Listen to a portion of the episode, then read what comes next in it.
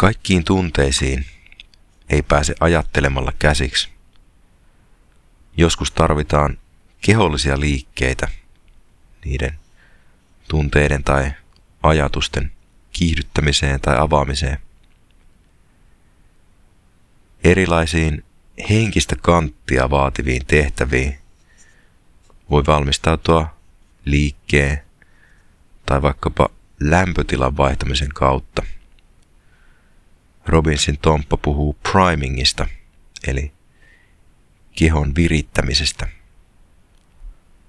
Esimerkiksi avantouinti, lenkkeily, hyppiminen, hengitysharjoitukset tai venyttely voi olla tämmöisiä tapoja virittää kehoa.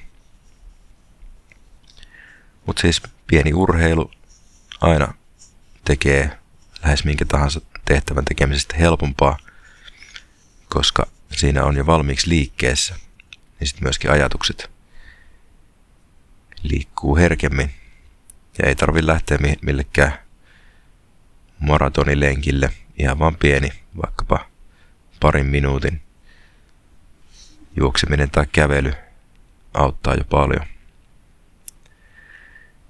Mutta keho voidaan siis virittää eri tilanteisiin. Urheilijat lämmittelee ensin, siirtyy asteittain, asteittain isompaan rasitukseen.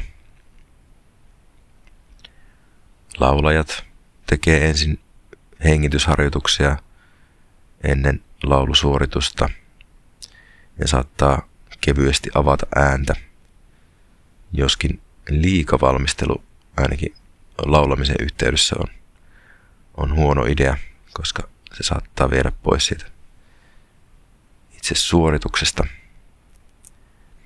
Mutta pointti on siinä, että on niin kuin valmiina sen tilanteen vaatimuksiin, että keho on kykeneväinen ottamaan vastaan ne haasteet, mitä siinä on vastassa juuri sen tyyppiseen rasitukseen tai henkiseen suoritukseen.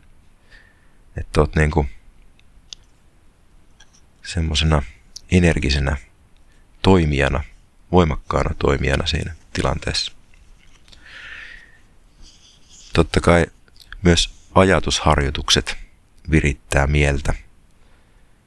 Voi olla tämmöisiä kysymyksiä mielessä, että entäs jos tämä olisikin helppoa, mitäs jos kaikki mun ympärillä toivookin mun parasta, mitäs jos mun huolet onkin turhia,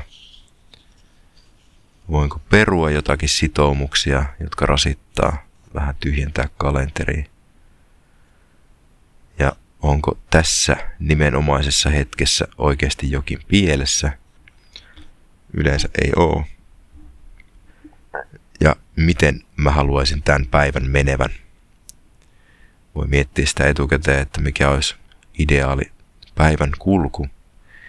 Siihen tietysti monesti liittyy myös ne valmistelut. Jonkunlaiset tauot, että pystyy orientoitumaan uuteen kohtaan, uuteen asiaan siinä päivässä – ja tietysti myöskin ne fyysiset liikkeet. Ajatuksilla luodaan todellisuutta.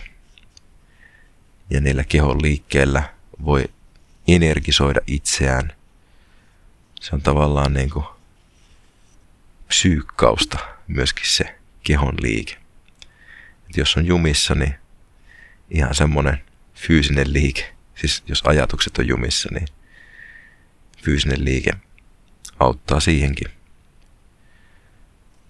Ja toiminta luo mielentilan.